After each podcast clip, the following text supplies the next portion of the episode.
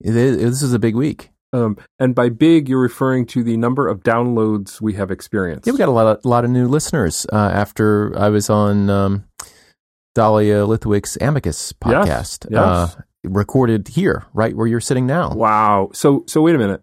So, Dahlia Lithwick show Amicus recorded an episode here at Oral Argument headquarters. At Oral Argument headquarters. Whoa. Yeah. No, I was not present for that. No, no. I, they needed. Yeah.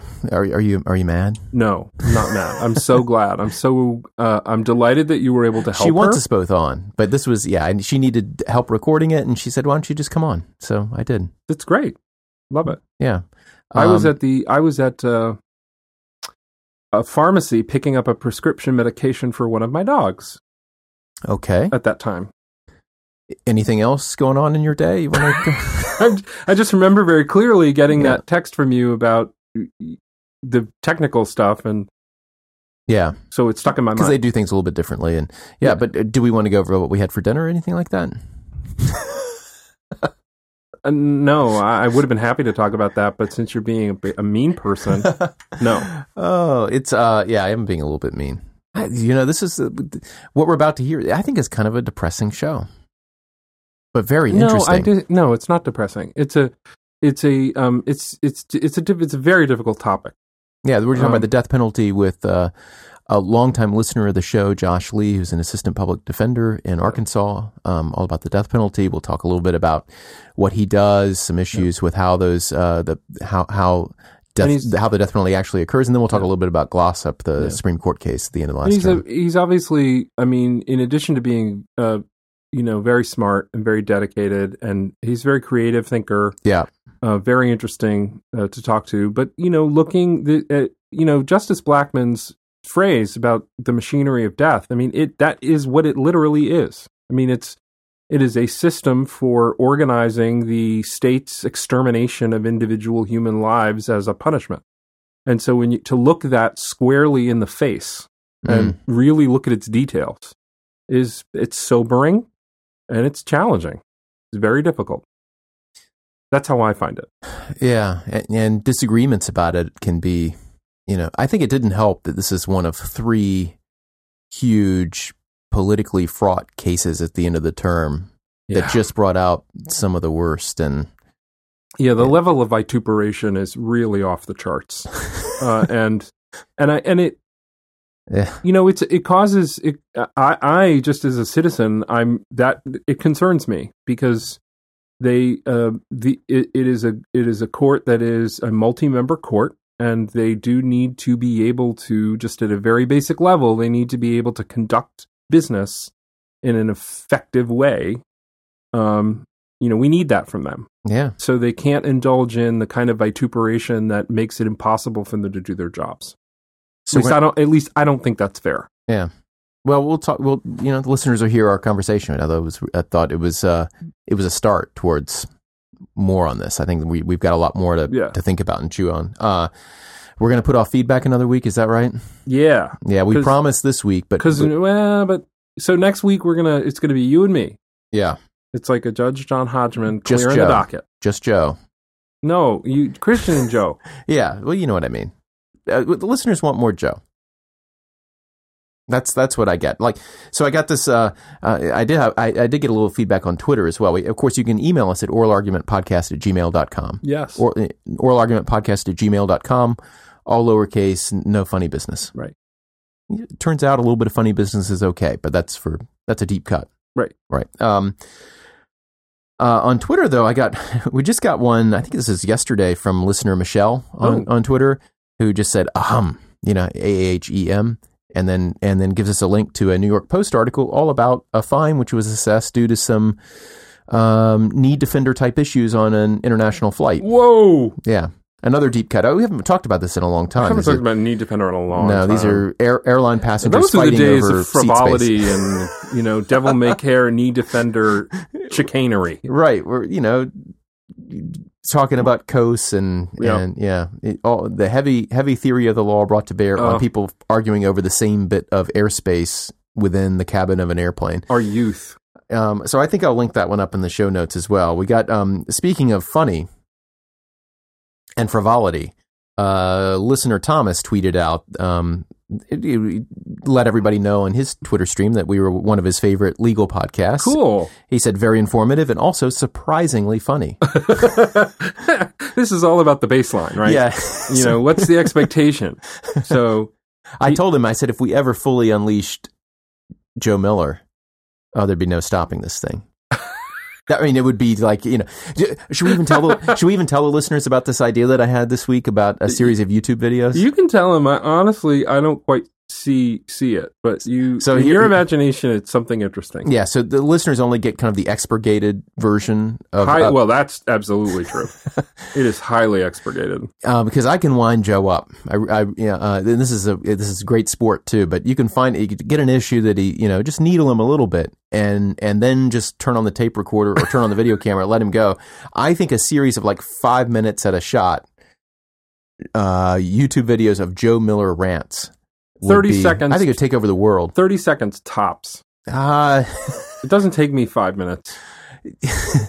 I the question is, should there be the laugh track of all of the people who are behind the camera watching? Absolutely. Thirty seconds isn't even. That's not even enough to get through one twentieth No, of you- your of your library of curse words No, and but- variations on.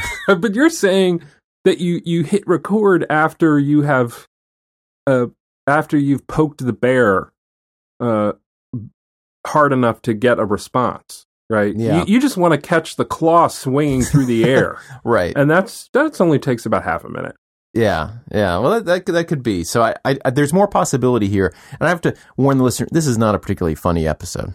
it's This not this one's not. Uh, but No. but I really So- as i said sobering Yeah. So I mean, we'll you know we'll try to make it up to you next week.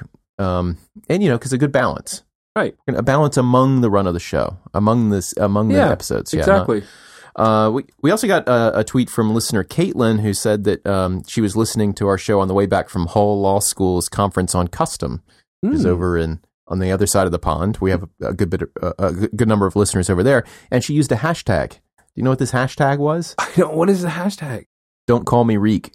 Do I you remember? do remember that. I had to say that. I don't remember how I started calling you Reek, but Yeah, I don't but either. You But said don't call me Reek, and I said that was the worst follow up to Call Me Maybe. it's the if there's an opposite of a song of the summer, it would be Don't Call Me. I don't Reek. remember how you started calling me Reek. I was just traumatized by it, and so I just had to tell you not to. Um, yeah, that uh, that was. I think that was at the beginning of our episode last time with Kareem Crayton. Hmm. Yeah. Uh, that that's all that we got on Twitter. So you can tweet us. We're oral argument on on Twitter. You can get to us by email. Um, you can, you know, uh, I think eventually get on the show. like Josh, like Josh, all, we have Yeah. the we have the most awesome listeners who are doing all kinds That of cool things. true. I mean, they're law students, people who are not who are just who do completely different things other than the law, but get into the show because they find, hey, you know, like like I always say, any any reasonably intelligent person can follow what we do in law, so long as we kind of translate the jargon a little bit. Yeah, Um, demystify it a little bit. yeah, yeah, demystification. That's what we do, right? Yeah, yeah. law is just the technology of social life. So Boom. There you go. people live life, and therefore are every day bound up with what the law does. Yeah.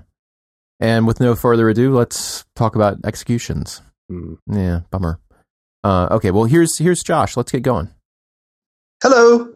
Ah, listener Josh. Thanks for joining us, Josh. Oh, thanks for having me. Uh, I really appreciate it. Uh, so is this is this the part of the show where you tell me we haven't started recording yet, but then I hear it on Monday? Yes, precisely right. We know you are a a loyal listener because you you just sliced right through Christian's BS. so Long time Uh, listener, first time hot seater. That's right. exactly, it's like um uh.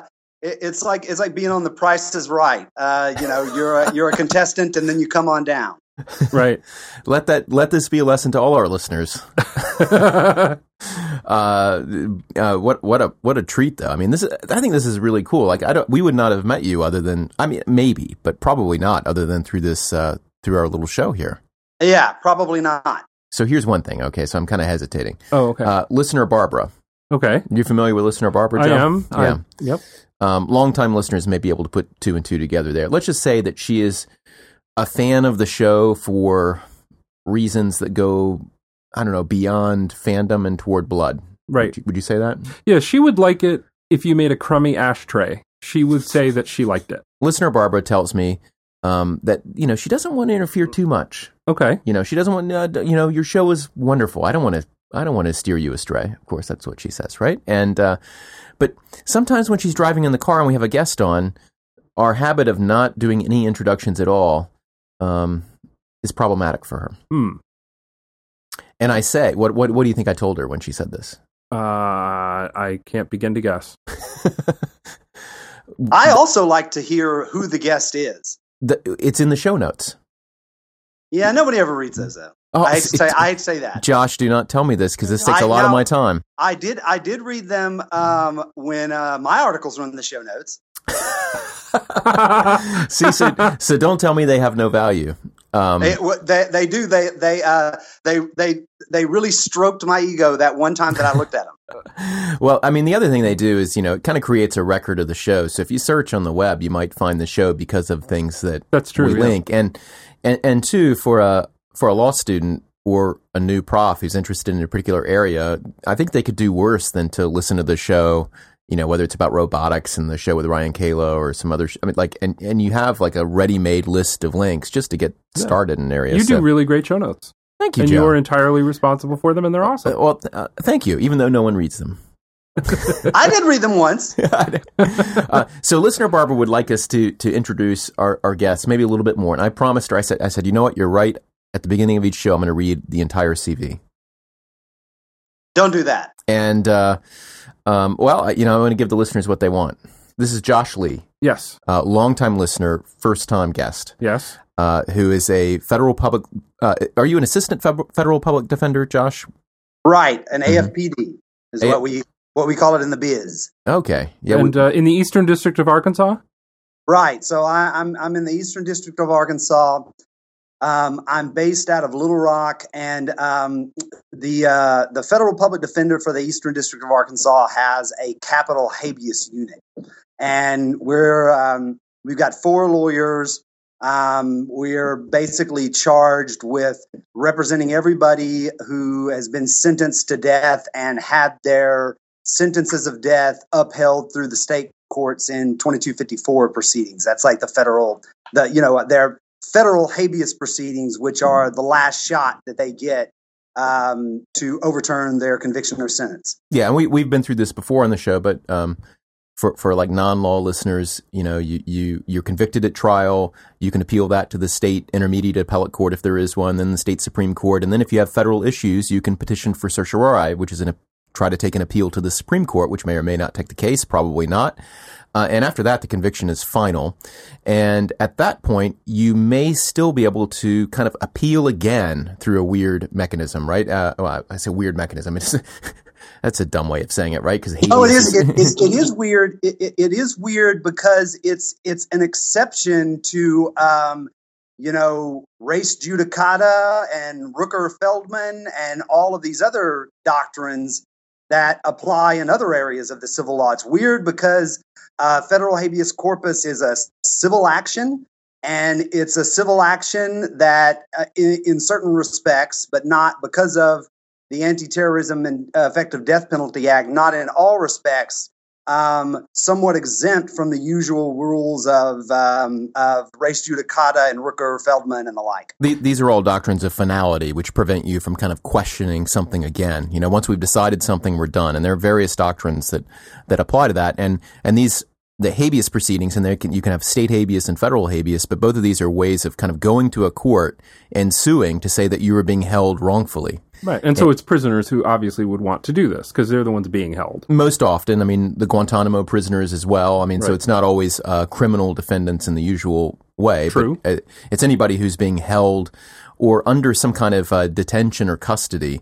Um, now, starting back at the federal trial court, when you and I talked uh, uh, with a few different people about the fact that uh, state courts aren't bound to follow regional circuit precedent on questions of federal constitutional law, um, one of the ideas that was mentioned was this notion of going from the the state courts to district court and then from there up and this in habeas is what actually is done right so Right. you you take your state court judgment um, of uh, death sentence, and then you go to a federal district, as I understand it. Uh, you but know, there's, but there's it, but. a problem. There, there's a problem, um, and that problem is um, a uh, statute passed by um, Congress in 1996 and signed by President Clinton called um, the Anti-Terrorism and Effective Death Penalty Act.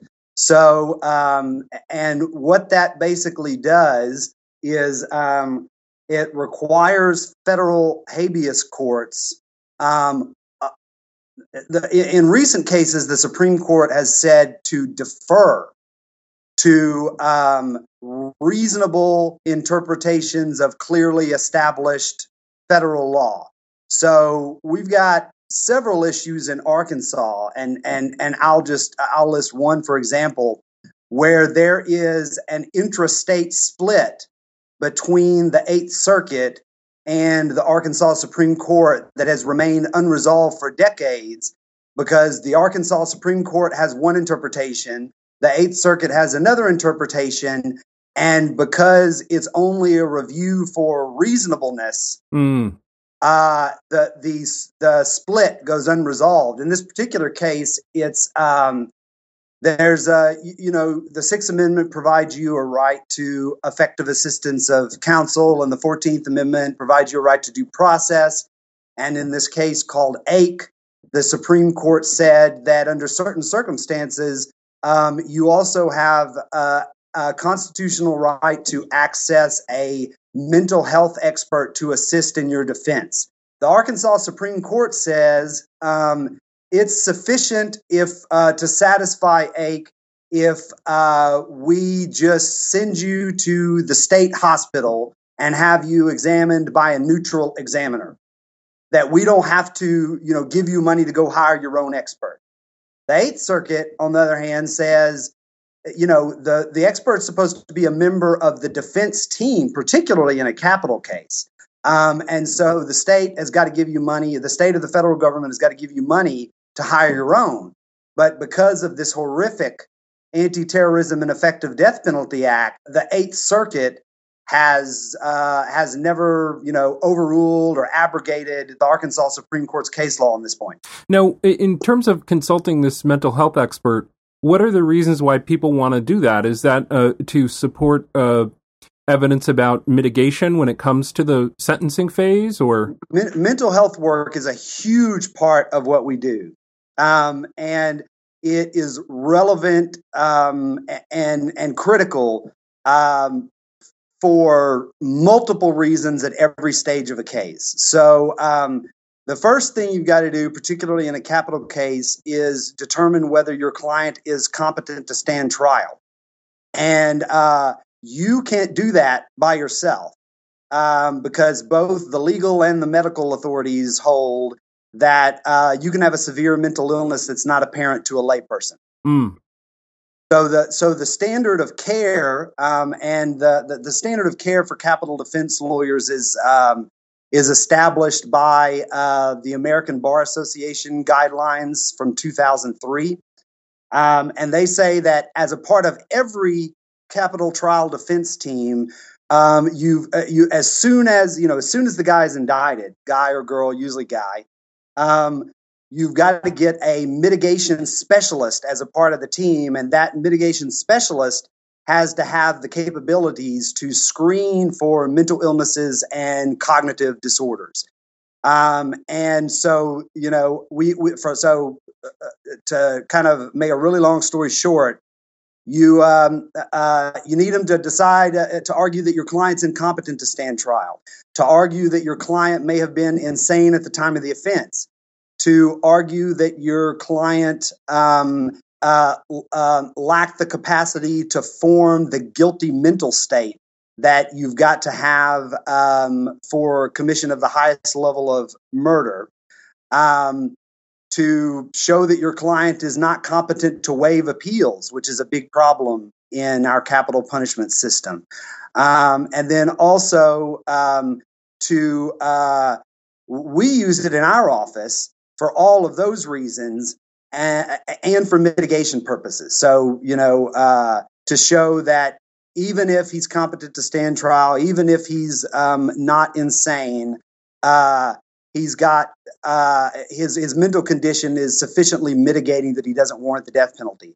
Now, when it gets to my office, remember that the trial will have already happened, and so most of the time um, we're litigating these mental health issues, which are really complicated, um, through sort of the prism of ineffective assistance of counsel.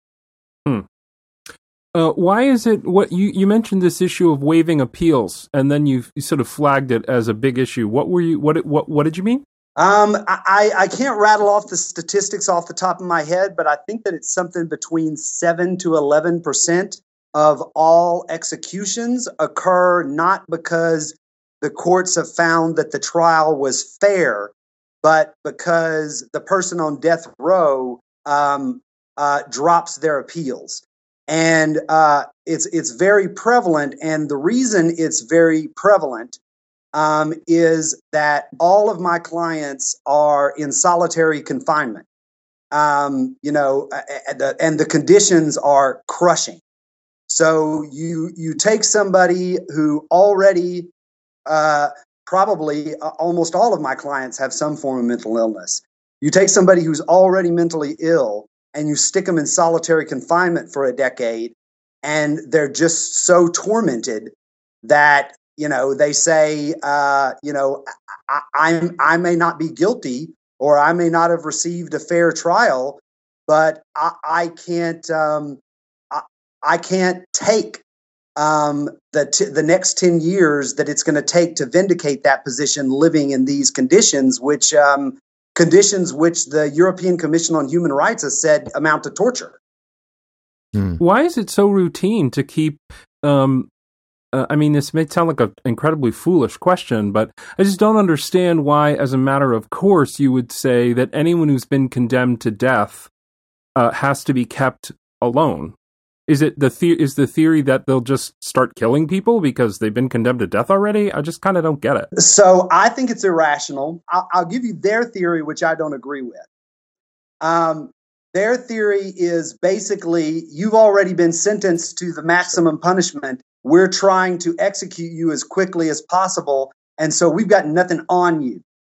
You can stab people. You can, you know, uh, you you can stab people, you can shank guards, you can do all of that type of stuff, and there's nothing that we can do to deter you. That that's wrong for several reasons. The first of which is uh, that they they there are lots of means within the prison to discipline inmates who have been sentenced to death.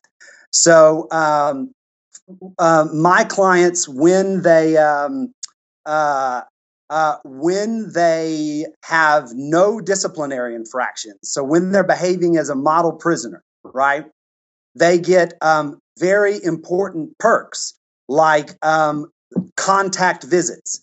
So if if if I come to visit a client, if he's had a recent disciplinary infraction, I can only talk to him behind glass. Uh, can I stop you because I got a couple questions about that? Because uh, one of the things I wanted to ask you about was just in in your role, uh, given that you're doing habeas, uh, do you have a lot of client contact and and and what is that? I'd I'd like to know what that is like for you and whether it um, whether it's judging from your kind of resume, it doesn't seem like it's necessarily changed your political outlook on things, but has it changed your perception of the process? And, and secondly, um, how how are what kind of disciplinary infractions can you commit in solitary? What kinds of things are yeah? Those are very different questions. I apologize, but I'm curious about both. I mentioned one th- kind of thing that they've got uh, to deter with, and uh, you know the the other thing is that if they do misbehave in solitary confinement, um, that can be a reason to deny clemency.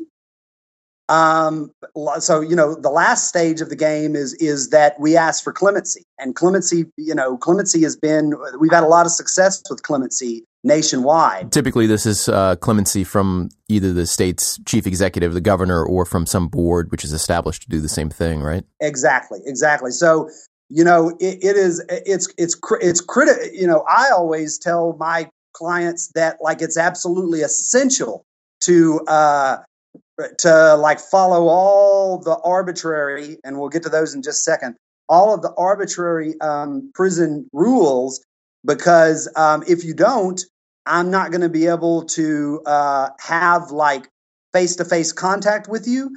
And they're going to use it against you in your clemency proceedings. And the fact that you, um, you know, the fact that you grew your beard um, uh, one uh, one quarter of an inch too long is going to be the reason they deny clemency and execute you. So, so some some of the disciplinary infractions that my guys wow. get uh, um, on death row the prison uh, the, the, so they're in a you know they're in a supermax uh, prison um, in solitary confinement and they are fed on um, schedules that um, accommodate the prison's institutional schedule and the corrections officer schedules and not the inmate schedules so they serve breakfast at 2 a.m or 3 a.m uh, what? From, yeah right. that's right and then furthermore, they have to do count throughout the night. So um, the, the, the upshot of all of that is uh, that they have these bright lights in their solitary cells that they can't control when they come on and off. They come on during the night um, uh, when the guards are either feeding or doing the count. And so it really prevents you from sleeping. So the most common disciplinary infraction that, you know, goes on their permanent record and prevents me from having contact visits with them is that they um, use uh, some cardboard or poster to cover up the light at night so they can sleep. And wow, they, you know, I've never. I- I've never heard about this before. I mean, they discipline them for that because they say that um, if you cover up this bright light that we're shining into your eyes at two in the morning so you can sleep, um, it's um, uh, slightly more likely that you you may be doing something you're not supposed to that we may miss, um, or that like you may have found a way to escape a supermax facility with 10 locked doors and a 12 foot razor wire fence. So let me uh, two two questions on that, and maybe we'll go back to the other question I asked you about because this is uh, it's uh, fascinating to me. I've never heard about this. Uh, uh, what is, is, there a policy about hours of uninterrupted darkness for sleep, and uh, you know, and kind of uninterrupted, kind of non-bothering time? Uh, has anyone ever challenged that as a conditions of confinement claim on, on habeas? I'm not aware of of any protections whatsoever that they have about how much uh, darkness um, that they're allowed uh, that that they are um, required to have for sleep. Now there may be like a um, some sort of best practices um, correctional uh, private organization that says that they should but um, I'm not aware that uh, Arkansas, the Arkansas Department of Corrections, has anything like that, and I know that they don't follow it. Yeah, what what my, is typical in your experience? In my experience, my clients uh, uh, tell me, um, and my clients tell me, and the Department of Correction has never denied um, that their lights are on half the night every night. So, so they never get more than four hours at a stretch or something like that? Of uninterrupted sleep. Yeah, that's right. That's right. That's got to drive you crazy. Now the second, I mean, the second liter- question, literally, right? I mean, well, let me ask you just one more thing. Uh, on the kind of the flip side of that, has anyone in Arkansas ever escaped from one of these facilities in in in, in death row conditions, meaning the solitary? Um, never, never escaped from the supermax prison. No, no one's ever escaped. I don't see how. I mean, it, it would it, it would have to be a plot uh, you know a plot that would uh, that would not pass muster as a Hollywood script for somebody to escape from there. You'd have to be so you'd have to have so many people cooperating with you from sort of beginning to end. Right. It's like why this it's it's like this whole theory of um, of why we don't have coups um, in countries anymore because like in order to have a conspiracy large enough to have a coup, like uh, uh, some, somebody would end up defecting. Right. So it's it, it it it really is impossible. But what does the keeping the lights on have to do with escaping anyway? I don't. How do we make that connection? Well, they, because they're they're making the count to make sure you're still in your cell. But And- why do the lights need to be on for for them to see that you're there?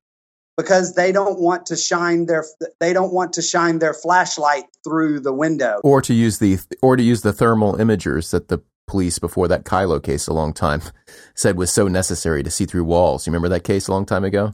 yeah, Uh, it wasn't that. I mean, maybe ten years ago, yeah, but, but, you know, that's, um, let's face it, we're yeah, all, I just I, I don't now, Joe. understand what's. I, I guess I just don't understand the setup. Are they in a Are they in a room that has bars through which you can see them? No.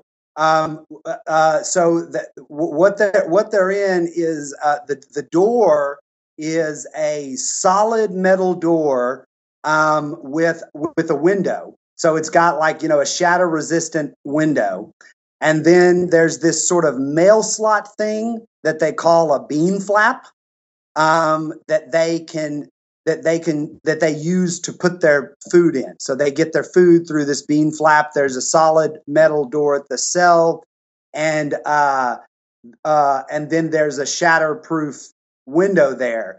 Now, what they could do for count is uh, I, I- I think that they could see them without any light based on the ambient light from the hall, right? But if they couldn't do that, they've all got flashlights and they could shine their flashlights in the cell. But for whatever reason, and you know, my clients think, well, back up. Some of my clients think that it's for malicious reasons, um, that they don't do that and that they turn the cell lights on instead. Yeah, how much you know? Given everything that prisons spent, how much would like a little thermal imager cost, which shines no light, but you'd you'd see them in there? That, but that, but I don't. They don't care anything about that. Uh, well, that but that that would put that to the test, though, right? Yeah, yeah. Yeah. Well, I would actually, I would flip it on. I would flip that on its head, which is to say, they're spending a lot to keep those lights on. Right. It's actually cheaper not to have them on. You're burning energy. Yeah, uh, you know, uh, It's not cheap. how, how many people? Well, how many people are on death row in in Arkansas, Josh? Do you know? Uh, it it varies. Right now, it's about thirty five. There there were up to forty two. Then that's been reduced to about thirty five or thirty seven. Um, and the reason it's been reduced is because those seven or eight guys have gotten relief in some form or another. Um, now, one one interesting thing in Arkansas that goes against uh, the national trend um, is that we've had three people sent to death row uh, since January 1st of this year. But there has not been an execution in Arkansas since November of 2005. Huh? So we've had, so we've been almost almost 10 years with no executions. Um, uh, almost 10 years with no executions, and believe me, it's not because they haven't tried. We've had um, the um, since um, uh, well uh, uh, since my boss got here um, in in August of 2006, we faced 13 execution dates, like, like serious execution dates. These guys are out of federal habeas. Their petition to the U.S. Supreme Court has been denied. All they've got left is clemency or whatever crazy stuff we can throw together. We've had 13 execution dates since my boss and I both joined the office on the same day. Um, and, and all 13 of those have been stayed. And, and uh, have these gotten so far down the road that the prisoner is in a, you know, taken to the chamber? I don't know what they have in Arkansas, uh, or I guess there's also like a, in most states, like a, a separate room that they stay in for their last day or two. In Yeah. Arkansas, they call it the death house. Um, there was there was at least one case that I know that that happened in, and this was maybe um, maybe around 2011. Um, a man named Don Davis had been uh, scheduled to be executed, um, and uh, we were working with co-counsel in that case. Um, and you know, my office and co-counsel got him a stay in federal court, and so his execution was stayed. Um, but then the the Eighth Circuit, uh, as it is wont to do, uh, lifted the stay on the day before the execution. Um, and in response, we uh, rammed something in the Arkansas Supreme Court and three hours before the guy was to be executed, uh, his execution was stayed, and he's he's still alive. I do want to get to Glossip, which is what Josh has written about, and and I want to. This is the the most recent uh, death penalty case uh, about uh, whether the um, execution drugs that uh, Oklahoma, right, yeah. uses are, are, are, constitutional, and and then it, it was the occasion for uh, a Breyer and Ginsburg dissent suggesting the death penalty is per se unconstitutional. Um, but before we do that, I do want to ask, in your kind of personal experience, what is it like to? So do you meet these clients often? What is it like when you do meet them? And then I imagine they're not, you know, uh, they're not all the same, right? I mean, I imagine some of them are quite mentally far gone. Others are not. Some of the some of them are probably more more sympathetic than others. Uh, right. So um, the, the, American Bar Association guidelines that I referenced earlier say that uh, you've got to maintain close contact with your client for you know a lot of reasons. So I um, I talk to my clients um, on the phone uh, probably uh, uh, uh, probably each client around once a week. Um, I, I, go to visit them um, at the prison. Um, some clients uh, who need more management um, every month, and then other clients every three months. Um, and the last, you know, the last thing I want to say about this before we try to get a little bit more meta um, is uh, that seeing my clients is the scariest part of my job for a very counterintuitive reason. And that is, you know, when I when I first took this job, I was nervous about um, you know, meeting someone who uh, was alleged to have done, you know, these horrible things. But uh, then when you meet them, they're not the monsters that you assume. They're just people. And to me, that is really scary because it's the whole there but for the grace of God go I phenomenon. And that's really informed, um, you know, I, am a, um, uh, um, I'm very attracted to um, determinism as, you know, as one of my articles, um, you know, as one of my articles writes about. And, and, and I look at, um, at determinism as framing a lot of the work that I do. Um, and I didn't come to this belief in determinism on philosophical grounds like before I took this job. I came to it through this like on the ground work of investigating the histories of these men and, you know, explaining, uh, tr- trying to explain why this happened. Um, you know, the way I view uh, every death penalty case is is it's a battle between two narratives. Uh, the prosecution's narrative is always this guy just woke up one day and decided he wanted to be evil. Could have been a doctor, could have been a lawyer, but instead he just decided for no reason just to be evil. And um, my job in every case, um, if I cannot show that they've got the wrong guy is to show no, this crime happened through reasons that are that were outside of my client's control because of uh, you know mental illness. Usually, it's because of mental illness, uh, cognitive disorders, things like that.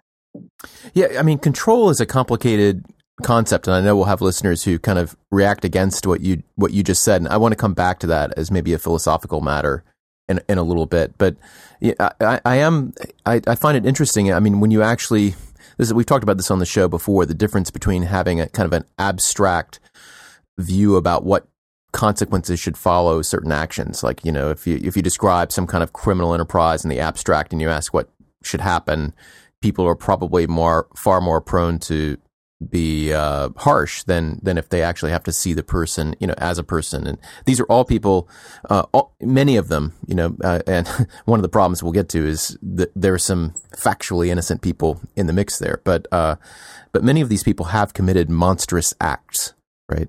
And what you're saying is that you meet them and you realize that you don't have to be a monster to have committed a monstrous act, right? That these are separate things uh, and, and, that the reasons for monstrous action can be can be complicated and um, and and and somehow you know that that notion of control is important. I, whereas I see, you know, when we move to talking about glossip as a as a decision, and I think this runs through many areas of jurisprudence. When I look at the so-called liberal conservative divide on the court, um, you know, there are a few justices who I think it's very important for them in many cases to make a moral judgment about who the good guys and bad guys are. And if you're a bad guy, you just don't deserve much right? And because it's always possible to find your own narratives in the Constitution for a bunch of reasons, that kind of moral condemnatory narrative is there. Whereas good guys deserve lots of protections, right? Bad guys don't. And certainly, glossip for me is like one of the exclamation points on that. Uh, at least uh, Scalia's concurrence and little hints of it in Alito's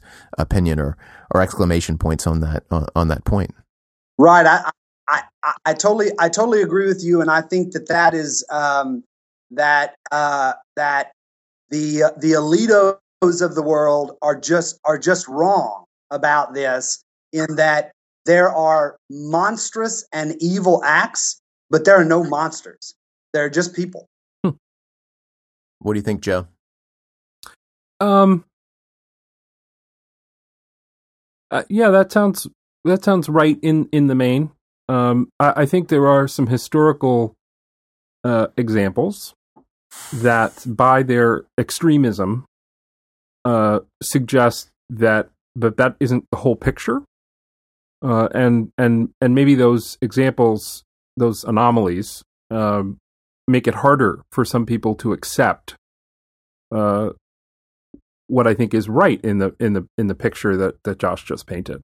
I mean, I do think that there were um, you know, there were a number of officials, just to take an example of of of if you commit monstrous acts with enough frequency over enough time, I think maybe you can become monstrous.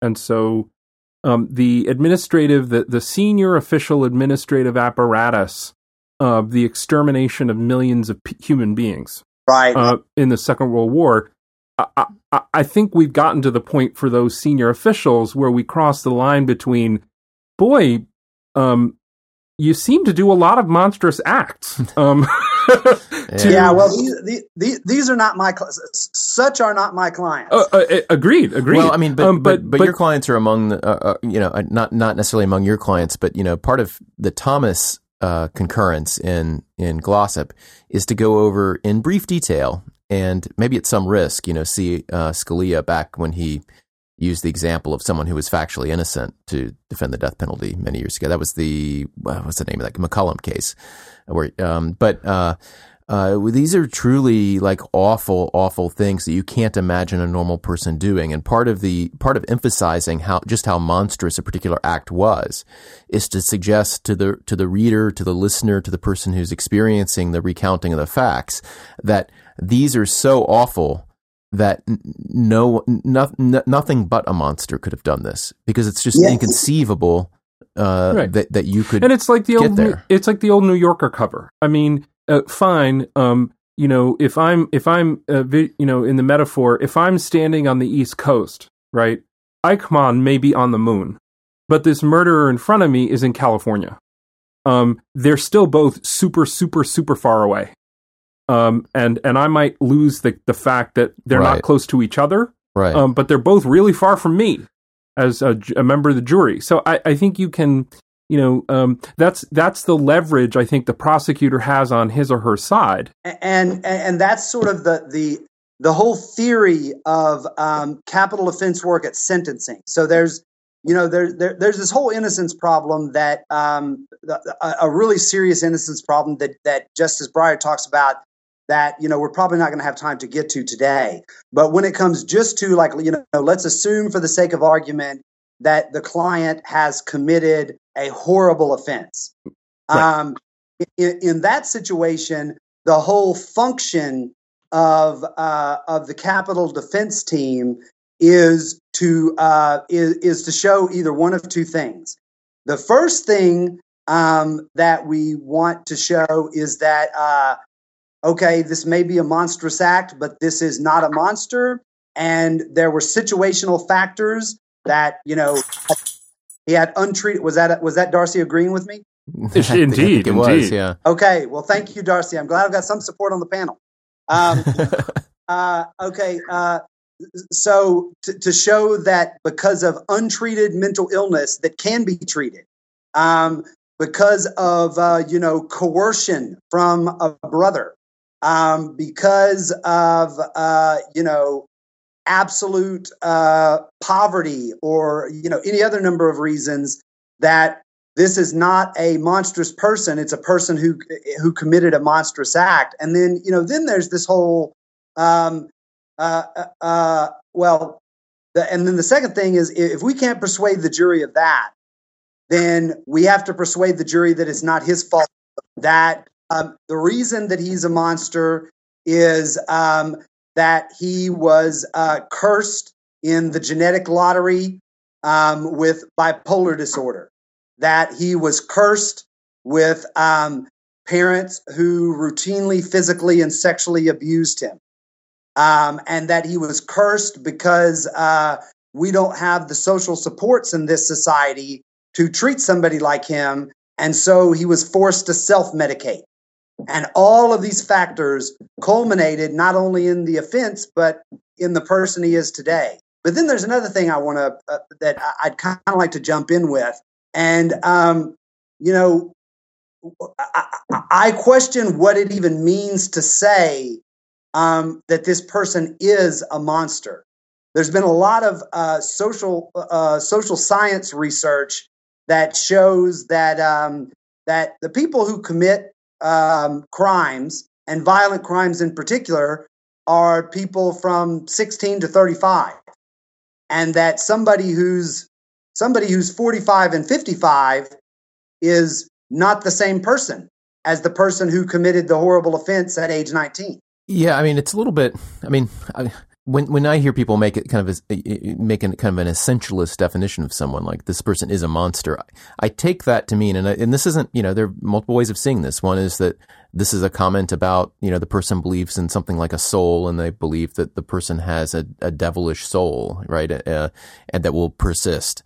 But another way of looking at it is that to say someone is a monster is to say nothing more than that they have, uh, for whatever reason, uh, a propensity, as best we can tell, to commit future monstrous acts. So, so this all goes back to the mitigation, the, the mitigation function in capital cases, and that it, and and uh, that is, you know, if we um, if we can't convince the jury that he's not a monster, and um, we we can't convince the jury that he's not likely to reoffend, we have to show the jury that it's not his fault that he uh, it's not his fault that he became a monster. Uh, he became a monster because he lost the nature and nurture lottery, and that that life imprisonment without parole is sufficient uh, to protect society from future crimes. I mean, how, how is he going to? Um, how is how is the monster going to hurt anyone um, behind steel doors twenty four hours a day? How often are juries asked to uh, return a sentence of death, but instead decide not to? Um, 15 years ago, not that often. Now, very frequently. So it's actually just statistically speaking, it's it's uh, difficult to convince a jury to return a sentence of death. The only reason it's now difficult to convince a jury to return a sentence of death is because the standard of practice of capital defense lawyers exercising the mitigation function has improved somewhat over the past two decades. So it doesn't have to do with public consciousness about uh, exonerations or changing attitudes about the death penalty so much as professionalization. I think that's right. I, I, so, so I think that that there, that if you're saying um, why is it that juries are returning fewer death verdicts, I think it's because um, there are more cases in which they're presented with an adequate mitigation defense, number one. And number two, there's this growing public skepticism about the death penalty, which is reflected in poll findings that, like, you know, the public understands that the death penalty does not deter. Well, to the extent that it's the first thing you mentioned, that suggests there's a healthy percentage of death sentences that and and might well have been carried out already. Um, that merely by virtue of having been tried earlier rather than later resulted in a sentence of death that wouldn't have obtained. That's exactly the case, and you know I have um, that's exactly true, um, and uh, that is the case with every single one of my clients who is now out of remedies to challenge their um, convictions and sentences. So their original proceeding was some time ago. Yeah, yeah. So you know, um, uh, so uh, uh, there's a uh, there's a case that that you might want to include in the in the show notes. Um, it's from uh, 2010. It's uh, it's a Marcel. The, the, case is Marcel Williams and Justices Ginsburg and Sotomayor um, dissented from um, dissented from the denial of the cert petition because he was tried in 1997 or 98.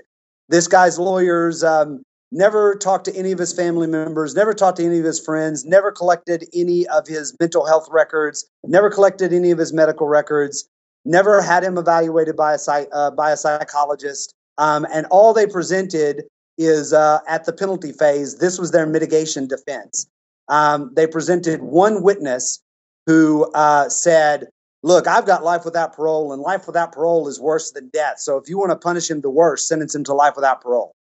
Whereas the guys who are not being sentenced to death now, the only reason they're not being sentenced to death is because they get a fully uh, a fully fledged mitigation defense some of the time. Some people do um, that the American Bar Association guidelines require.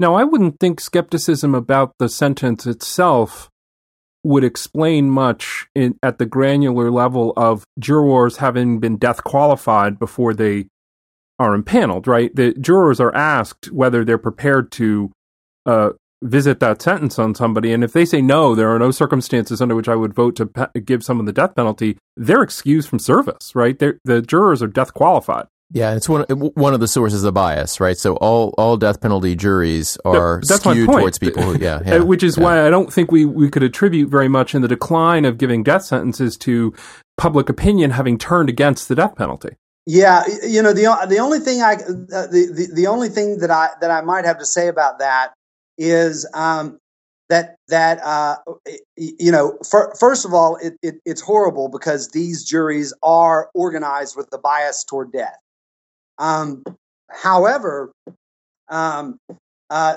the stand the standard of whether you can serve on a capital jury is really subtle, and I think that you guys I think that you guys hit on it, um, and uh, uh, that, that, you guys accurately stated the standard. You can be um, morally opposed to the death penalty and think that no one should ever be given the death sentence that you know the death penalty is um, a moral outrage, and so long as you um, can follow the judge's instructions and apply the law in your role as a juror, you can sit on the jury. And in fact, the Constitution re- requires that you be allowed to sit on the jury.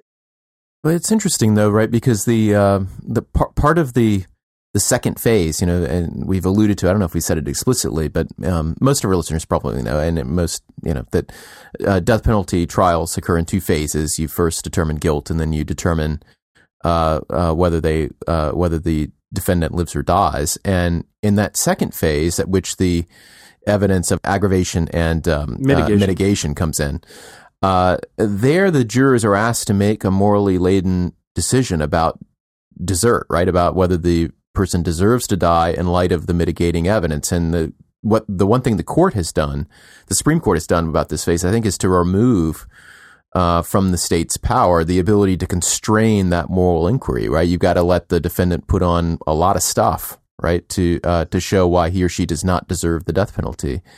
Um, and so there is some tension here, right? Because if if I say I'm morally outraged by the death penalty. I think it's an abomination and it should never be applied. But I'm willing to listen to the judge's instructions. Well, those instructions give me quite a bit of, of moral uh, room to work in at the penalty phase, don't they, Josh? They do, they do, and and um, so you know, let, let's let's imagine somebody who is being who is being perfectly honest, because I think that there are cases where um, jur- where jurors lie to get on a jury because they are biased and want to make sure the guy gets the death penalty. Um, and um, there's also uh, a movement, particularly in African American churches, to um, to teach um, prospective jurors what not to say to get thrown off the jury. Um, but let hmm. you know, let's assume that this that this person you know doesn't have any exposure to uh, to to that sort of strategic um, type thinking, and what they say is I really don't believe in the death penalty. Um, I, I, think it, it's wrong as a matter of social policy. Um, but if the judge instructs me to consider it, I'll seriously consider it. When that person gets back to the jury room, I think it's perfectly valid for them to say um, he shouldn't. Like I've considered it. I've thought long and hard about it, and um, you know, even though this crime was horrible, and the state has proven an aggravating factor, I think the death penalty is wrong, and therefore I'm uh, voting for a life sentence. I, I think that that not only can happen, but is not strictly speaking any form of nullification. Can we turn to Glossip for a second?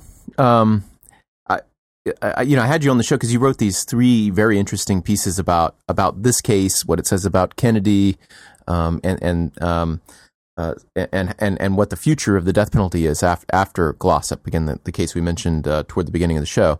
Uh, and I just wanted to start by uh, pointing out like what what I think is Alito's the the core move in Alito's opinion, and kind of get your reaction to it because there's a little bit of a surprising wrinkle here, and it's the one people have talked about it and they've uh, ridiculed the logic of this. But let me, it, it's this line he has that says, "Our decision in this area, our, our decisions in this area." have been animated in part by the recognition that because it is settled that capital punishment is constitutional, it necessarily follows that there must be a constitutional means of carrying it out, right? And so the reasons to think that the Constitution permits the death penalty or has a number of places explicitly in the Constitution where the death penalty is assumed, right? So you can't deprive someone of life liberty or property, namely life, right, without due process of law. So right. it that, must that be possible. sounds like you do get to deprive someone of their life under certain circumstances. Right. And, and and there are phrases in the Constitution about capital crimes. So there's an understanding that uh, that executions can happen. On the other hand, we have the um, uh, the cruel and unusual punishment clause forbidding cruel and unusual punishments.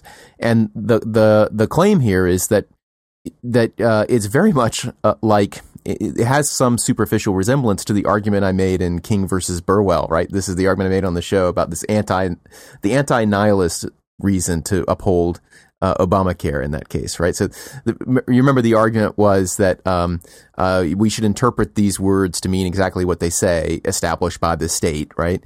Even if to do so would wreck the rest of the statute. And I said that's a nihilistic form of textualism, right? That it interprets a few words in part of the statute to work a suicide on the rest of the statute, right? And that that is not what the court should be doing, right? Is as you've said before, Joe, as faithful agents of of Congress when it comes to statutes in a non-constitutional case, et cetera. Um, so I, I, I refer to that as kind of nihilism. If we interpreted the cruel and unusual punishment clause uh, to forbid capital punishment, would it similarly be a nihilistic form of interpretation? Would it not kind of, uh, um, if not work a suicide, at least uh, you know abrogate something else the Constitution clearly intended to permit, uh, at least if there's due process? Um, you see what I'm saying? I do. I see exactly what you're saying, and I, I you know, um, I, I am not a, I am not a, a logician, but but I I actually think that um, and it's it's Scalia Scalia's concurrence in Glossip um, who makes this uh, uh, which makes this syllogism explicitly, um, which is like you know the Constitution says um, uh, no death penalty without due process of law, and uh, that means that there can be a death penalty if there is due process of law. Yeah, and let me just break it. Let me just break in. He says, mind you, not once in the history of the American Republic has this court ever suggested the death penalty is categorically impermissible. The reason is obvious. Colon, it is impossible to hold unconstitutional that which the Constitution explicitly contemplates. Um, so I guess the thing is, is that um, is that Justice Scalia's um, reading, I think, is wrong as a formal logical matter, and if accepted, would basically require um, overruling um, uh, uh, uh, all jurisprudence on the Bill of Rights for like the last 80 years.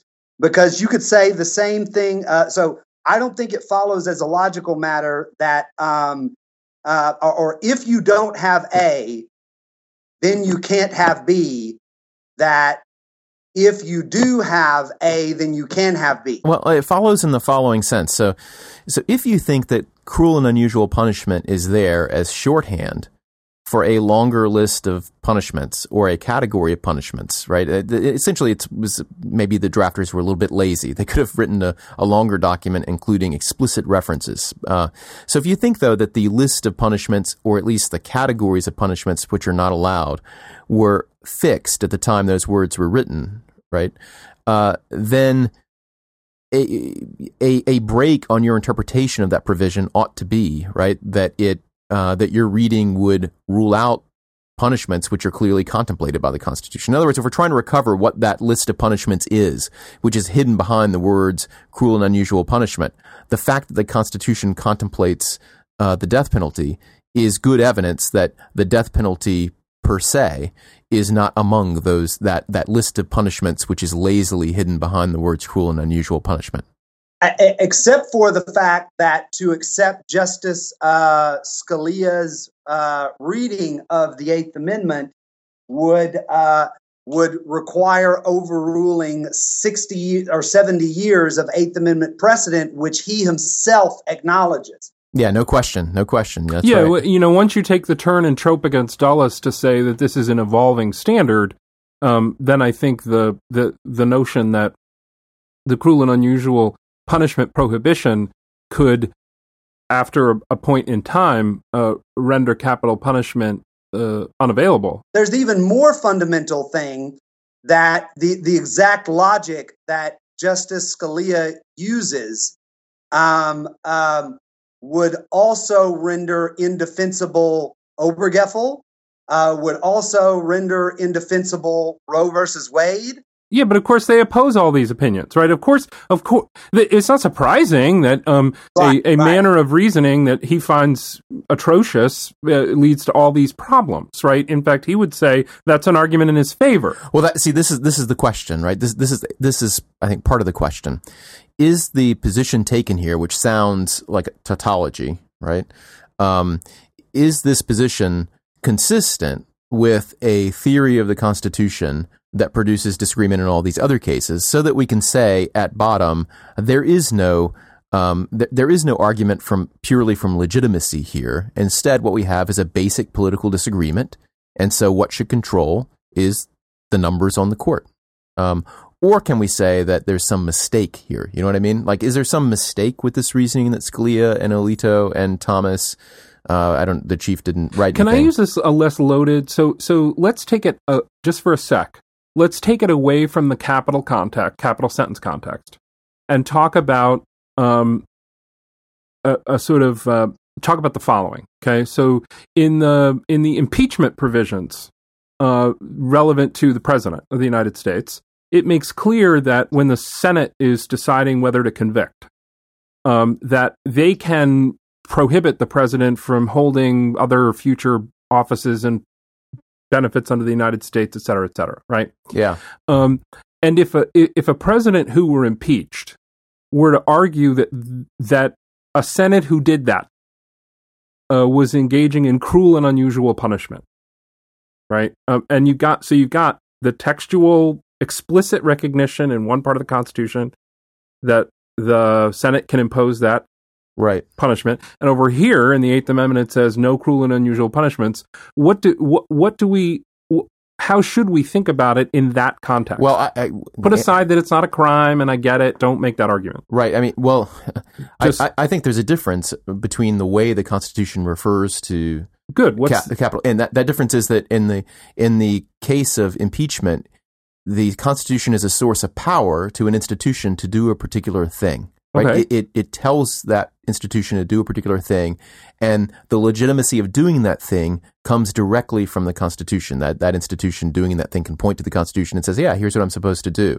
Whereas uh, the language about uh, life taking in the Constitution and capital crimes is indicative of of a of a privilege vis-a-vis the federal government to engage in life taking, right? That comes from somewhere else, right? It, it doesn't. There's no it doesn't there's no grant of authority to the states as there couldn't be for all kinds of reasons sounding in federalism you know that right. you know the residual power was in the states right? Nothing which was uh, nothing which was not explicitly claimed was not was taken from the states right? So but but there's nothing in the constitution that gives that authority right? In, instead it just recognizes that uh, that there that there is at that time a privilege to do these things right? Uh, I look at that privilege or, or the recognition and says they have to be done in a, in a certain way only or not at all. Right. And and you know the so the recognition of that privilege is a very different. So it would be more like King versus Burwell if the Constitution said the state shall have the power to uh, uh, to um, uh, uh, to kill people, right? Yeah, yeah. It, it, that would that would be different. Go ahead, Josh. Yeah, it, it's critically it's critically important to me at least it's it's critically important that that's not what the Fifth and Fourteenth Amendments say, because again, I I, I go back to my like um, that they seem to think that the um, the if not A, then not B um, thing that the Constitution does say logically entails if A, then B. And that's just fallacious. Now, I, I understand your broader point that the fact that the Constitution talks about it shows that they contemplate it. But I think you know um, it's a Constitution we're expounding. You know, we're not uh, we're we're not. Uh, uh, I, I think that that there are very few defenders of like sort of um, framer intent originalism anymore. I mean, is that right? Mm. Uh, well, I mean, you know, I, I think the or original application uh, originalism. This is something we've got. We have not had our originalism show yet with uh, with some of the new originalists, which would be fascinating to have. But I would say that um, uh, you know, a dominant form of originalism, which is accepted by many, is is more of the kind of public meaning originalism uh, you know that it's what it would have meant to the people at the time because that has a right th- that form of interpretation has a connection with a theory of democracy right and a theory of uh, uh, uh, of the people as a as the source of authority. Um, and and so that you know what did so an originalist view of the cruel and unusual punishment clause would be you know at the time the constitution was adopted what would reasonable citizens have thought was intended by the framers? Or what would reasonable citizens have thought that that text meant to be more textualist about it? I think this brings us back to Glossip um, in the sense that um, uh, five members of the court are not originalists in the sense that Scalia, um, that Scalia and Thomas certainly are, that Alito may be and that Roberts may be. So let, let me go back real quick. You you mentioned that the key move in Alito's opinion, which you rightly ridiculed, um, I think it was you. Um, last, last me, me, me, Christian. Yeah, was it me? Yeah. I don't know. Yeah, maybe. Yeah. yeah. Um, that because capital punishment is constitutional, there has to be a constitutional means of carrying it out. Right. So right. the the the um, the the premise that capital punishment is constitutional is like a critical premise to the opinion, right? But what's interesting about it and what really, you know, got my neurons firing um, is that Justice Breyer vigorously attacks that key premise, and and Alito does not really defend it. He leaves it. Uh, Alito doesn't defend a key premise against his argument a, a key premise of his argument against an epic attack. And why is it that he doesn't defend it? Um, my theory is that um, it's because Justice Kennedy doesn't agree with the premise. And mm-hmm. he's waiting for the right moment. He's just, you know, he's as a good Burkean, he's he's waiting for the right moment. But you know, to the extent that this premise um, is true, he certainly doesn't want to entrench it any further, and that's why um, uh, that's why it was left to Scalia and Thomas in concurring opinions, which Kennedy pointedly declined to join, um, to defend a like uh, you know the key premise on which the entire opinion hangs.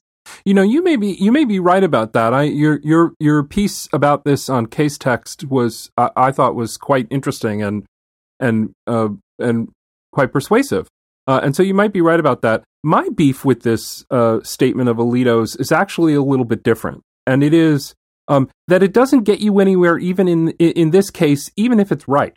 So if I grant you uh, that, uh, for sake of argument, uh, capital punishment uh, does not violate the Constitution per se, and I then further grant you that that means there has to be a constitutionally permissible way to carry it out. That doesn't mean the objected to procedure in this very case is that constitutionally permissible procedure. Exactly. It, it may be, it may not be, right? We'd have to actually look at the procedure, f- get the facts right, uh, and figure out is it or isn't it permissible. Uh, uh, Justice Sotomayor is the one who gets the facts right. Well, I mean, it's a matter of presumptions, right? I mean, for for Alito and the others, it's like it falls on the on the prisoner to prove to an exacting standard uh, that that that this will involve an intolerable risk of pain and uh, and suffering, and that there's a there's a lesser means available because he he bites the bullet and says, "Look, you know, uh, it it may be that this is extremely painful, but if there's not something less painful, you can go ahead and do it." Uh, so long as that wasn't your intention, which would be more like torture. Um, a lot of us would like to die without pain, but you know, tough luck. Go figure. We well, can't it's all. Just, it's why this argument about you know the Constitution says it's okay, therefore there has to be a constitutionally permissible way to do it. Uh, it just seems to me it's just a singularly unimpressive thing to say in this context because the whole case is going to turn taking the presumptions, of course, right? Who who are we going to demand proof from? Where will the risk of non-persuasion lie? Of course, that's can be incredibly significant, and therefore that's the thing in the case to talk about that's meaningful, right? Uh, be- because what it's going to turn on is whether or not this is a permissible method according to the relevant standard. What that, I mean, you, you, can see what I mean uh, from Alito's perspective. What's going on here, of course, right, is that there is there is a large group of people out there, uh, and those people all want to uh, do away with the death penalty. And it's people like Josh who are case by case objecting to methods, chipping away at it here, chipping away at it there. And if a line of cases is established that evaluates executions by the possibility of pain, and if you put the burden on the government to produce evidence of the unknowable, because it's oftentimes hard to ask people after you've executed them how yep. painful it was, right? And then you know you have to so you have to infer it, and yep. and if the standard is high enough, it can be impossible to do. And, and but you also kind of cut out the old forms of punishment: electric chair, gas chamber, right. hanging, uh, and firing squad. Then we're whittling away. Yeah, right? and this is the genesis of his, I think, grossly intemperate uh, uh, tone and questions at oral argument, uh, referring to such people as guerrilla warriors um, and other. I, I, just think you know unbecoming of of his office. As if, um, a, as if litigation that that often wins and protests are uh, are illegitimate and then, you know, also as if, you know, they say that, oh, you know, these abolitionist terrorists, which, you know, there's never, uh, there's, there's never been any abolitionist terrorism or harassment that I've ever heard of, have forced these corporations to stop selling these drugs to prisons. Well, you know, what's really gone on is uh, there's this public move against the way from the death penalty, and these corporations don't want to be associated with it. Yeah, it was, a, it was that was a strange passage where it wasn't just a corporation refused. I mean, he didn't leave it there. He said there was an outcry from the uh, uh, rabble rousers against the death penalty, and the corporation responded by not doing it. You know, in other words, there's it, it really, you know, it's another layer. It's almost a meta layer of good and evil in this debate, right? Of people Right. who are acting legitimately and, and illegitimately. But Can I can I ask you guys about another thing? I, I just highlighted a couple of things in this opinion to, to chat about, and and here's one of them. Um, it's it's part of Scalia's opinion where he's going on about not presuming to uh, um, to tell parents whose lives have been forever altered by the brutal murder of a child that life imprisonment is punishment enough, uh, and, and then he goes into this. Uh, reaction against the kind of anti-deterrence rationale, right? Where Breyer doubts very much that it has a deterrent effect looking at, you know, kind of all things considered looking at the literature. And Scalia writes this, and this is a matter again of, of tone and what the justices. It's the kind of thing I talked about with Dahlia on the show uh, on her, on her show last week. Uh, so what what did you think of this? So he says, but we federal judges live in a world apart from the vast majority of Americans. After work, we retire to homes in placid suburbia or to high rise co ops with guards at the door. We're not confronted with the threat of violence that's ever present in many Americans' everyday lives. Uh, query about that, but uh, the suggestion that the incremental deterrent effect of capital punishment does not seem, quote, significant, reflects, it seems to me, a let them eat cake obliviousness to the needs of others. Let the people decide how much incremental deterrence is appropriate. Now, I ask, does he realize he's writing that to Justice Breyer, who was violently attacked in the Caribbean not too long ago? Yeah, that's that's a very interesting point. I had not thought about that. And, and you know, and Justice Souter's not on the court anymore, but Justice Souter famously was was attacked um, apparently randomly while I think jogging in in D.C. Uh, it this is like a, you know I don't think that was the first time Breyer was physically accosted either. I don't since- I think there was another time as well. yeah, there well. was another incident. but this was a particularly brutal one that I think Yeah. cost him some injury, and Yeah. it just. Um, it, it- what's interesting to me, so and then he accuses Breyer of like because he's not le- letting the people decide these moral questions of like being somehow against the Enlightenment, um, which seems to have been calculated to wound Breyer in particular, I think. But um, I, I thought that was like just weird that you would. So uh, you've got a colleague who was the victim of a violent crime not too long ago, and you write a line like this, like your attitude must reflect your the, the fact that you're removed from from the problems of violence. I, I Dude, Did you see the piece in the? Um, I can't remember whether it was uh, on Verdict or on the Atlantic. I think it was Verdict.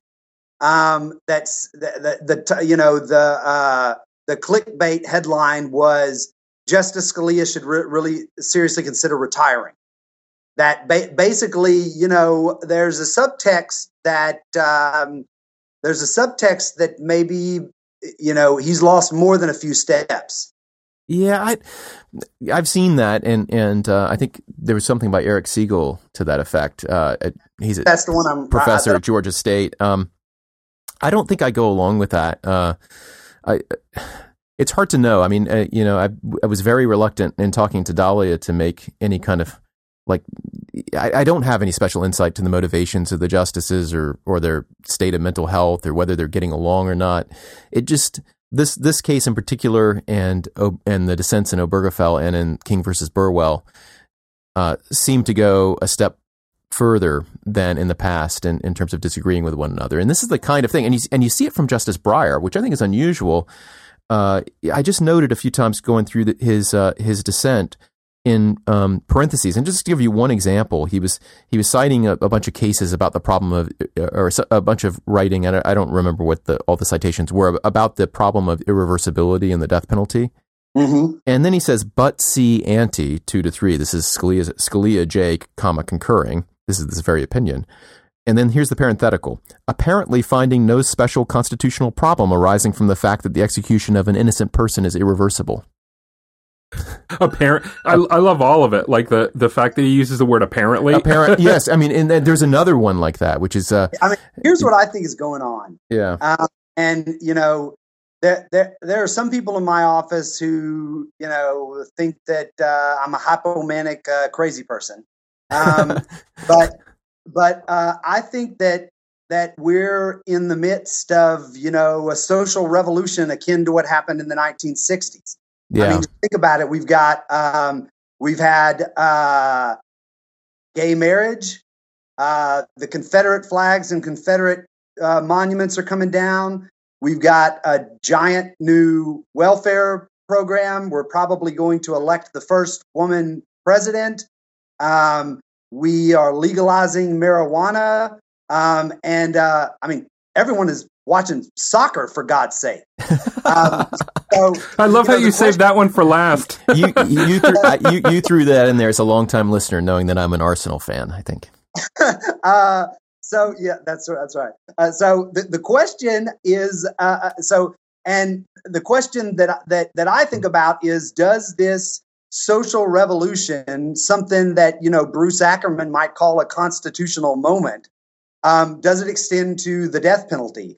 Um, I think that the justices are uh, losing their ability to uh, work with each other with collegiality because they all recognize that we're, we're in a constitutional moment and they all recognize that the stakes are incredibly high.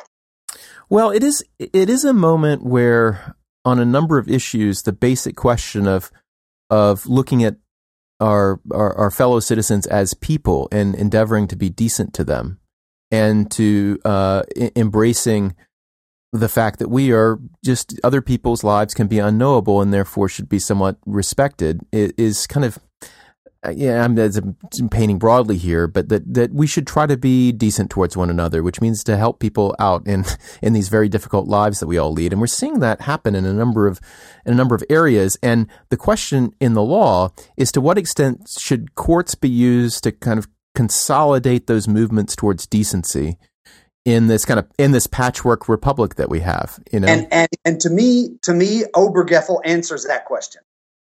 It answers that question for gay rights and should answer that question for the death penalty. Well, I think it's.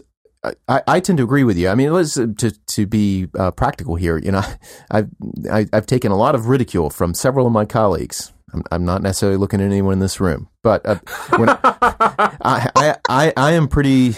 I am. Con- I, I won't say convinced, but if I had to guess, I would say that uh, there will be no death penalty in three years' time. Really? That's, that, that's my prediction as well. I think I think there will be no no death penalty in three years' time, and and um and uh, you know I, I I I would even I could even I could even venture a guess as to what's going to be the United States versus Windsor of the death penalty. So I think you know Breyer's dissent is the Lawrence of the death penalty. But you know, life life speeds up, and we're in the midst of a social revolution. So there's not going to be ten years between Mm. Um, but but between uh, the death penalties Lawrence and the death penalties Windsor. Um, but uh, what the death penalties Windsor is going to be is uh, somebody like me or the um, the uh, uh, hundreds of other people who are smarter than I am, who are doing this work all across the country, is going to bring um, some uh, some claim in the lower courts that the death death penalty is categorically unconstitutional. A court of appeals is going to deny that claim on a procedural ground that um, that like you know this is an impermissible second or successive petition that uh, this claim is procedurally barred that this claim is past the statute of limitations um, that that claim will be denied on a procedural ground um, that the Supreme Court will grant cert and say, hey, you know, we're um, we're not taking a position, or Justice Kennedy will say, I'm not taking a position one way or the other on the constitutional of capital punishment as a general matter. Um, but the lower court got this procedural issue wrong, uh, and it needs to uh, reevaluate this claim on the merits. Hmm. So the the legal posture of, of the vehicle that's something I have not really thought a lot about. I've been thinking a little bit more about the social conditions over the next three years that might make Kennedy more comfortable embracing this. And I, I do encourage every, we'll have all your, your uh, pieces in the show notes. And, and I think all three of those Casetext pieces you wrote are really wonderful. And uh, the, the one about the three sides of Kennedy that chart out his kind of federalism, uh, Obergefell, and what was the, the third one? Um, Libertarianism, Burkeanism. yeah, Burke, Burkeanism and and and dignity uh, were were the three, and then you you located like where his federalism side, where his Obergefell side, and wh- right. what was the other one? The diagram was great. The diagram is awesome. So it's a Venn diagram. I think everybody who listens to the show would would love to check it, check it out. Uh, so so what are the social conditions which will push him in, in another direction, or would otherwise, you know, kind of shake things up if there's a new justice appointed and, and the court will embrace this idea. And, you know, is there going to be something like the documentary Blackfish? Remember about the killer whales at yeah. Sea at SeaWorld and or which will be about maybe Cameron Todd Willingham or maybe or, or maybe the um uh, the guy that Justice Kennedy uh, Justice Scalia wrote about who turned out to be innocent. Um, will there be something compelling like that about uh, about either someone who's been exonerated? I mean, there have been some of these, or will we actually learn more about actual and actually innocent people who have been executed? executed? Will it be that, or will it be documentaries about people who are clearly mentally disabled, where you where where you know through art, which is a key way of doing this, you appreciate both their monstrosity and their humanity and the sense in which they are pitiful, yeah. right? And you say, look, this is uh, the, the viewer is left in this quandary of dealing with a real case and concludes, you know, we're going down the wrong down the wrong road here and more people embrace the idea that we should kind of join the rest of the civilized world and and reject is that so you get a little bit of that kind of like cultural movement over the next few years. And my I, I think Kennedy signaled he wants a case on solitary confinement. Yep. um, there will be so I, I don't know. I, you, Joe you were one of the ones I think who at least at this dinner we had back when when Dahlia was in town, and, and people told me I was crazy, and this would be a twenty year thing rather than a three year thing. Are, are, you in that camp, or are you unsure, or what? Uh, I'm not sure. Uh, you, and Josh may be right. Uh, I, I'm I'm less sure of that. What I'm what I'm quite sure of is that if uh, there is a confirmation process for a new justice before the case you guys are describing has happened. Uh, this question will be a major focus of the confirmation hearings mm. Be- because it's at least that clear, right? It's at least clear enough that this is something because of Justice Breyer and and Ginsburg and their uh, dissent in Glossip. They've now fully teed this up. Uh, it that's now going to be the stuff of the confirmation battle if if it takes place before the case itself has been decided. And in whose interest will this be to make this a big issue? Will it be a everyone's? Uh, because be, be, people who want to ensure that the death penalty is uh, uh, declared unconstitutional will will want to make sure that they're looking at a justice who will do it. I do you think so? Because... And the people who don't want it will will make sure they're looking at a justice who won't. Uh, have you either of you read um, uh, uh, Doug Berman's sentencing law and policy blog? I think he's a, a prof at Ohio State. Yeah, he's been on the show. We had him on to talk about um, marijuana, marijuana law, law early, oh, right. in, okay. early in the run of the show. Yeah, you know, he he had a post. Um, he had a post not too long ago, maybe two or three days ago. Um, you know, Nebraska repealed the death penalty maybe two months ago. Yep, over the, over the governor's veto, I think. Right, right.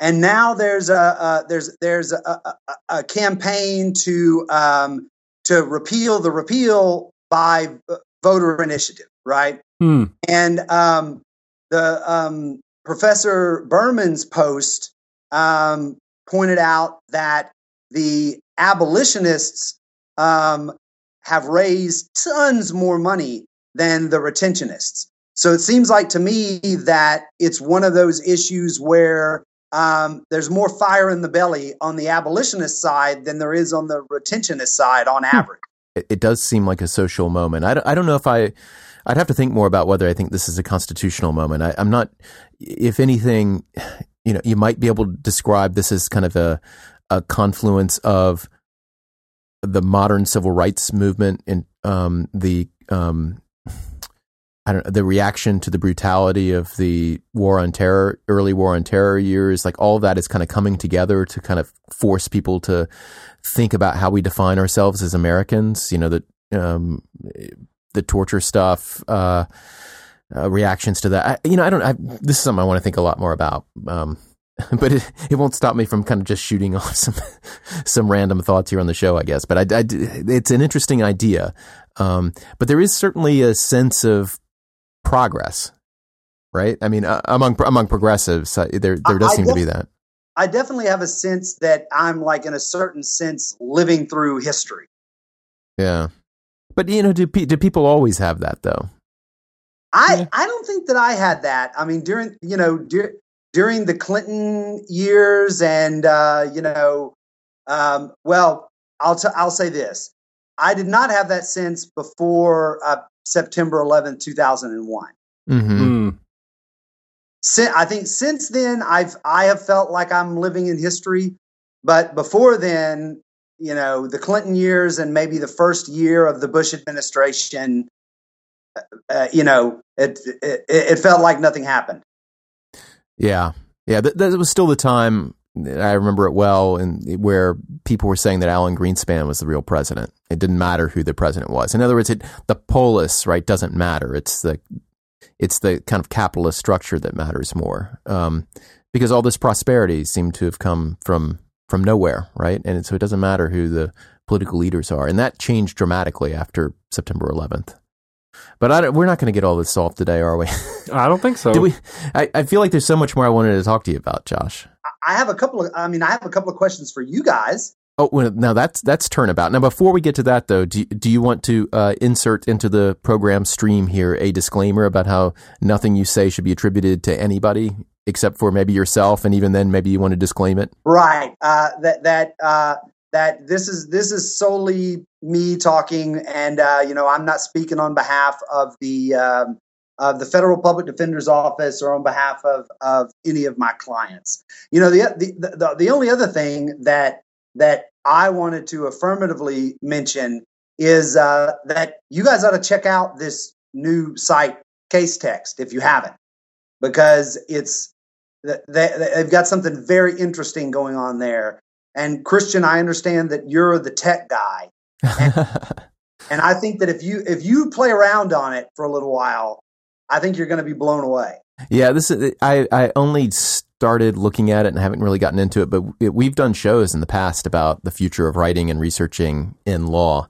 And we're very interested in these. And I'm not sure what the listener feedback is on that. I don't know if I think we have some people who love it when we geek out about um, some people like, who really like don't. word processors and, and Right. Markdown, and other people who, Well, who yeah, I wasn't. don't. I wasn't thinking for the show. Yeah. I was thinking that you know, um, uh, you, you guys ought to get around, uh, get on it, uh, play around with it, um, write something, and uh, you write something. Have, have you ever written on Medium? I, I I did try it. I, I took one of my blog posts and I put it on Medium just to try it Yeah. out. Yeah. Well, It works a lot like that in the sense that it's very intuitive, and then you write something. Uh, people people upvote it. Um, people can comment on what you write, and then the the folks at Casetext. I mean, particularly if you're a law professor, um, you know they will promote it. Hmm. Um, uh, promote it to everyone. So that's why it's good to write on. Um, you know, uh, uh, because it's it's easy to do. You can toss it off like a blog post, even though even if you don't have your own blog, and then you know you've got uh, you've got a free team of people who are trying to get other people to read and be influenced by your ideas. Hmm.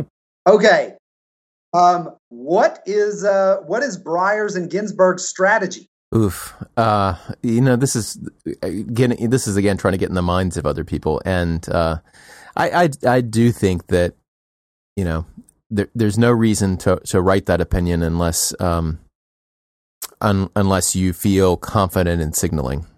But uh, you know, and, and Breyer is not one to, um, and neither is Ginsburg, just to do that for no reason. On the other hand, you know, it's kind of like I feel like right now. I do feel like the whole issue is just super depressing. Um, and and so maybe you get this is Orin Kerr's point that we talked about a little bit last week. Maybe you get just super depressed with this stuff, and you're just like, I'm done with this, and and uh, so this opinion does. I, I actually think though it, it it does seem to me to be strategic, and it seems to me to be uh, to express a certain confidence about pulling Kennedy over within a few years. The only thing I would add to that is that you can, you, even without being de- depressed or thinking it's depressing, um, and even without thinking, you know, maybe we can get Anthony Kennedy, um, they've both been on the court for more than 20 years. Yeah, Uh, they're not getting any younger. yeah, Uh, and if their experience of all of this that they have done for all these years is uh, Justice Blackmun like, um, I'm done tinkering with the machinery of death. Right? If if that's how they feel, if that's the conclusion they've reached, it's not But feeling. that's it's- not that's not what their opinion says. I know, but but they what they've said is it looks like this to us, uh, that it's unconstitutional per se. We think we should get a case about that. Really, really consider that question, right? I mean, if if if that's where they are, um, you know, no time like the present. I mean, you might as well just say it, right? I well, mean, even if you didn't think you could persuade Anthony Kennedy, you, your your your obligation to the institution is to do the best you can to say that which you think to be true and that which you think I, to I be agree. correct. Yeah. The other theory that I have is that maybe he knows something about a retirement that we don't. Yeah, maybe. I don't think they talk to each other that much, honestly. About yeah. that kind of thing? Yeah, I don't. So the last the last question I've got is is is doctrinal and less like trying to get inside the minds of the justices. Well, it, it should be doctrinal. But um, um, Justice Kennedy in in um, in his most significant death penalty opinions, which are the Hall case about intellectual disability and the Kennedy case that bans the death penalty for child rape.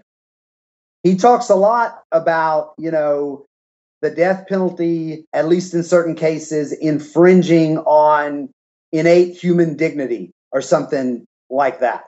And I'm just, I, I honestly, uh, you know, I'm obviously um, opposed to the death penalty for all the reasons that Justice Breyer lists in his dissent, but I'm not sure what Justice Kennedy means. I, uh, you know, you wrote you wrote about the dignity version of Kennedy in, in your in your piece, and um, this the, uh, this seems to me to express like he's not in the camp that sees uh, people that sees even even uh, convict convicts in capital cases as uh, as monsters and nothing else, right? I mean, part of the part of the dignity line of Kennedy cases, and, and you you could a number of cases involving uh, immigrants and involving uh, uh, gays and lesbians and, and in death penalty cases is that people are more complicated than individual things about them, right? And and there's this unknowable part of people that is should be inviolable by the by the state.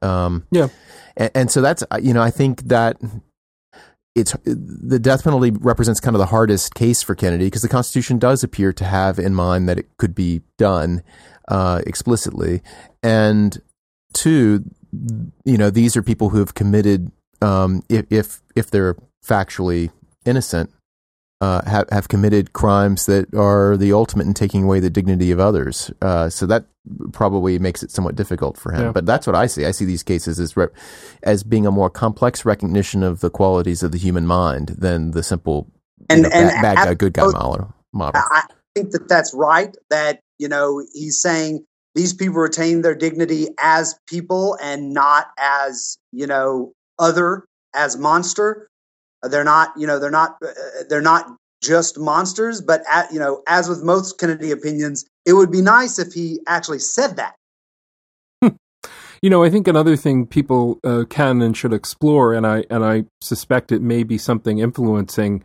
him and his attachment to that word which also played a significant role uh, both at oral argument um, and and uh, Obergefell, uh, the decision, and even prior decisions in the gay rights line of cases.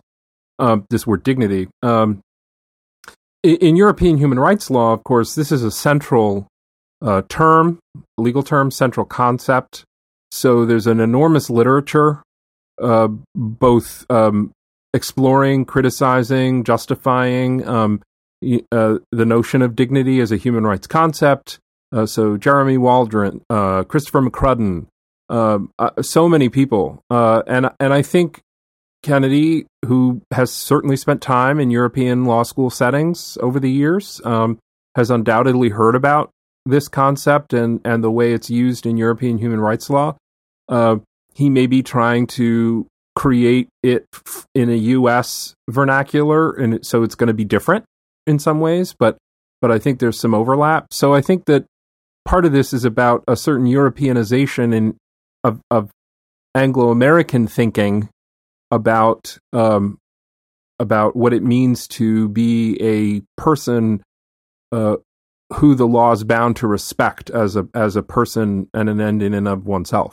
I, it sounds to me like some of these international law materials sort of fleshing out and justifying this concept of a right to dignity is something that people like me should be reading. Um, and I was wondering if you might include those in the show notes, and maybe then I'll click on them a second time. We'll see what we can do. We'll, yeah. we'll, we'll deploy our crack research team. Excellent. Which, which may mean our listeners, and they'll have to yeah. tell us next week. S- stop calling me crack. um, all right, we got we got to forge ahead here. It's been great, not just you know ha- having a listener like you who's you know doing you know great work out there and who found the show. You know, random we we never would have met but for the show, and this yeah. is one of the joys of doing it. So, I, I appreciate your uh, uh, correspondence over the over the months and, and for agreeing to be on the show today. This has been great. Yeah, thank you so much. Uh, it's it, it's been it's been an honor. Thanks for having me on.